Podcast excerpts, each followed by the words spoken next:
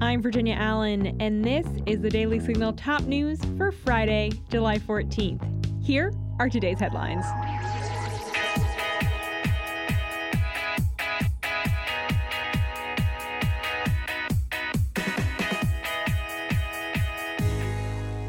After a great deal of debate and negotiations, the House has passed the annual National Defense Bill this morning. The bill is known as the National Defense Authorization Act, or the NDAA.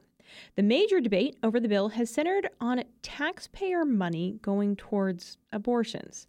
Most Republicans agreed to back the bill after it was amended to prohibit the Pentagon from spending taxpayer money to pay for abortion related travel and other expenses. Four Republicans voted no, and four Democrats voted yes. Three Republicans and two Democrats didn't vote. The bill approves 886 billion for defense spending. Heritage Foundation's director of the Grover M. Hermann Center for the Federal Budget, Richard Stern, joins us now to discuss this a little further. Richard, thanks for being with us. And thanks for having me on to talk about it. So, if you would share a little bit about the process of this very large defense spending bill actually getting approved in the House because we were hearing for so long there's debate, there's disagreement, it's not moving forward, and then all of a sudden this morning it is approved. Yeah, absolutely. So, you know, defense is actually one of the weird places where the process is mostly followed. And that's going to come as no surprise to our listeners here. But, you know, the way it's supposed to work is that you have authorizing committees that create the underlying programs. Then appropriations comes in afterward and passes the funding bills that actually allow that money to go out the door to match what the authorizing committees do. It's an important part of the process. It's an important part of making sure that the American public can see what's going on, that they're part of the debates, that there are public hearings. Now, for most of the, the funding that goes on, so we're ignoring defense for a second, we don't have the authorizing part of this. The authorizing mm-hmm. committees do some things, the appropriations does whatever they want. In fact, hundreds of billions of dollars a year of appropriations, it's your money they take to fund the government, goes to what are called unauthorized programs. It's exactly what it sounds like it is. And that gets to the omnibus and all the other things that you've probably heard from people at, at Heritage here about how the process is broken down for funding. Now, with defense, we still do the NDA. We still do that authorizing bill ahead of time that approves the funding, doesn't give the funding, and puts stipulations over how it's used or how it can't be used. So we still do that in Congress and then do the defense appropriations bill later. So part of this debate has been that conservatives have wanted, as you said, good values and life protections. Now, you might say, what does national security have to do with abortion policy, gender affirming care, diversity and inclusion? The answer is nothing except the Democrats. Mm. So President Biden has used his Defense Department and, the, and, what we would consider to be inappropriate ability of the administrative branch to use Defense Department resources to, to do these insidious things, to spend money on abortions, to spend money on gender affirming, really you know, genital mutilation, to spend money on you know diversity and equity and inclusion stuff and, and green energy stuff and all manner of other things. So, what conservatives said here was no, no further. We won't let you abuse the Defense Department. So, we're going to use all the, the tools we have at our disposal. So, there have been parallel debates going on about both the NDA on the authorizing side and the Defense Approps Bill, which has come out of committee now for the Approps Committee, in both places to put up what are these limitation provisions, these provisions that would block the administration from using defense funds for this, that, or, or everything else. Now, as you'd imagine, this is controversial. And both these bills, the NDA and the approps bill for defense, need to pass the 60 vote th- filibuster threshold in the Senate. So this is why leadership feels like on the Republican side, they need to work with the White House, they need to cut a deal. Mm-hmm. Now, for good conservatives and people like us and, and our friends in Congress, that's a no go. We're not going to allow a defense bill that focuses on diversity and abortions. So what's happened here, right, is that stalemate you were talking about is conservatives saying we're not going to do this and greenlight a defense set of bills that really just help the admin with their corrupt woke you know climate diversity stuff and leadership saying no we've got to cut a deal here. So what they've done and this is, this is i think the important part for everyone listening the amendments to these bills can't get on the floor unless leadership allows them to get on the floor. Leadership is the gatekeeper. They can stop amendments from getting to the floor. In fact Hundreds of amendments have been offered and get offered on the approps bill and on the NDA. A handful got voted on. What leadership did here was they made in order, that means they made them allowable to be voted on the floor, a couple of amendments that hmm. dealt with diversity, that dealt with abortion, that dealt with gender affirming care, and et cetera. This way, conservatives could pass these amendments. They could get a vote on the floor. They could go home and they could say, look, we did something for you. We did something the way we promised. Leadership can say, yeah, see, we made it. We gave you the opportunity to do this. Now, the Senate and Democrats are already saying this are going to say this is dead on arrival because Democrats won't vote with those, quote, poison pills in there. Mm. And then what you're going to see, tragically, is a, is a conference report. You're going to see the House and Senate work together to put together a package where they're likely going to strip all of these good provisions out. That's going to be the thing they're going to try to sign into law. And leadership will go back to conservatives, and we've seen this time and time again. They'll go back to conservatives and say, hey, we gave you the votes on the stuff you really wanted related to values. Why are you complaining? Completely ignoring the fact that these votes that they allowed conservatives are on the bill that the leadership never intends to actually get signed into law. So oh, okay. I think that's kind of the state of, of play of where we are right now. Interesting. So, in other words, the bill as it was passed by the House this morning that's not going to be the bill ultimately that is passed in the Senate, is what you're saying. Unfortunately. Okay. And we've seen this process time and time again. And, and this is part of why, as conservatives, we're always fighting this fight with leadership, trying to say, really put gold standards out, really stand up for the principles that we've all, you know, that you've all pledged to your voters, that as conservatives we say we believe in.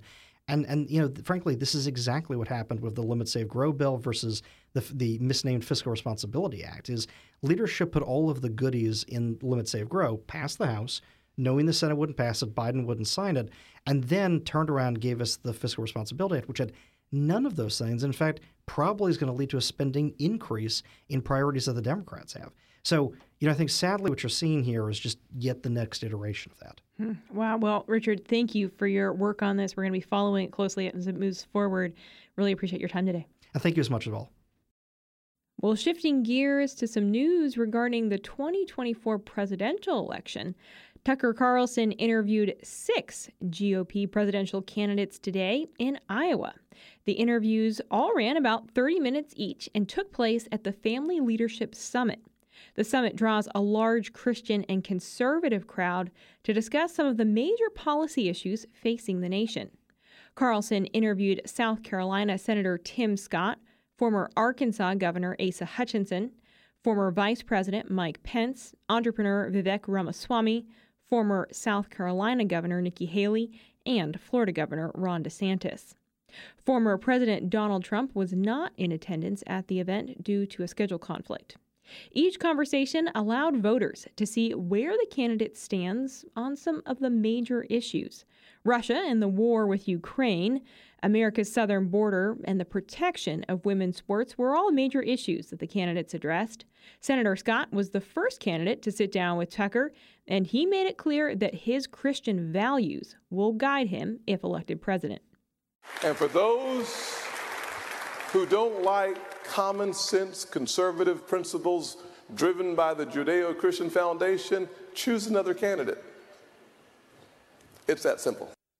Later in the morning, Carlson sat down with former Vice President Mike Pence, and their conversation became a little bit tense at one point as Pence argued the Biden administration has not done enough to support Ukraine. But Carlson pushed back, saying America needs to focus on issues at home before addressing international issues. And all along the way, the Biden administration has been slow in providing military support. Make no mistake about this. We promised them 33 Abrams tanks in January. I heard again two weeks ago in Ukraine, they still don't have them. We've been telling them we'll train their F 16 pilots, but now they're saying maybe January we'll let somebody transfer some jets. I'm sorry, Mr. Vice President. Have you, uh, I know you're running for president. You are, distra- you. you are distressed that the Ukrainians don't have enough American tanks. Every city in the United States has become much worse over the past three years. Yeah. Drive around. There's not one city that's gotten better in the United States. And it's visible. Our economy has degraded, the suicide rate has jumped, public filth and disorder and crime have exponentially increased. Right. And yet, your concern is that the Ukrainians, a country most people can't find on a map, who've received tens of billions of U.S. tax dollars, don't have enough tanks. Right. I think it's a fair question to ask, like, where's the concern for the United States in that? Well, it's not my concern. Tucker, I've heard that routine from you before, but that's not my concern. I'm running for president of the United States because I think this country's in a lot of trouble. Pence went on to say that he believes it is possible to both fix the issues at home and lead on the world stage. The summit is still going on as of Friday evening. So if you're listening to this right around 5 or 6 o'clock p.m. Eastern Time, you might still be able to catch some of the speeches. Blaze Media is streaming it. We'll put the YouTube link with the stream in today's show notes. And at 6:30 p.m. Eastern, Glenn Beck is going to be sitting down for an interview with Tucker Carlson. So they're going to be a switching of roles. Carlson's been interviewing candidates all day, uh, and now he's going to be interviewed. And it's also worth noting that this is the first public event that Tucker Carlson is appearing at since Fox News canceled his show in April. And today we also have some significant news out of the Biden administration. President Biden took new action on student loans today. President Biden's Department of Education announced it will forgive 39 billion in student loan debt to more than 800,000 borrowers. So, who is eligible for this forgiveness plan? Well, those who are eligible are a select group of borrowers who are repaying their loans through something called income driven repayment plans. These are plans where borrowers repay not based on the size of their loan, but based on their salary. But not everyone on an income driven repayment plan is receiving loan forgiveness. To qualify, borrowers have to have made at least 240 to 300 qualifying monthly payments on their loan. According to the Department of Education, the forgiveness is the result of fixes implemented by the Biden Harris administration to ensure all borrowers have an accurate count of the number of monthly payments that qualify towards forgiveness under income driven repayment plans. The Department of Education says they began notifying qualified borrowers today. The forgiveness will go into effect 30 days after notification of forgiveness. Of course, this loan forgiveness news comes two weeks after the Supreme Court struck down Biden's student loan forgiveness plan that would have forgiven up to $20,000 for every borrower. After the court's ruling, Biden said that he would take further action to try to forgive student loans, and well, this news appears to be part of that pledge. Before we go today, we want to take just a second to let you know that the Daily Signal is going to be at the Turning Point Student Action Summit in West Palm Beach, Florida this weekend. If you're at the conference, be sure to stop by the Daily Signal booth on Media Row to pick up a free Daily Signal tote bag. The Daily Signal team is going to be sitting down with some leading conservative voices, some lawmakers during this conference, and we're so excited to bring you all some of those exclusive conversations early next week. So you can be looking forward to those. In the meantime, if you have not had a chance to subscribe to the Daily Signal podcast wherever you like to listen to shows, please take a moment to do so. We love hearing your feedback and seeing those ratings and reviews come in. But thank you so much for joining us on the show today. We hope you all have a great weekend, and we will see you right back here on Monday morning for our interview edition. Have a great weekend. The Daily Signal podcast is brought to you by more than half a million members of the Heritage Foundation. Executive producers are Rob Bluey and Kate Trinko. Producers are Virginia Allen and Samantha Aschieris. Sound design by Lauren Evans, Mark Guiney, and John Pop. To learn more, please visit dailysignal.com.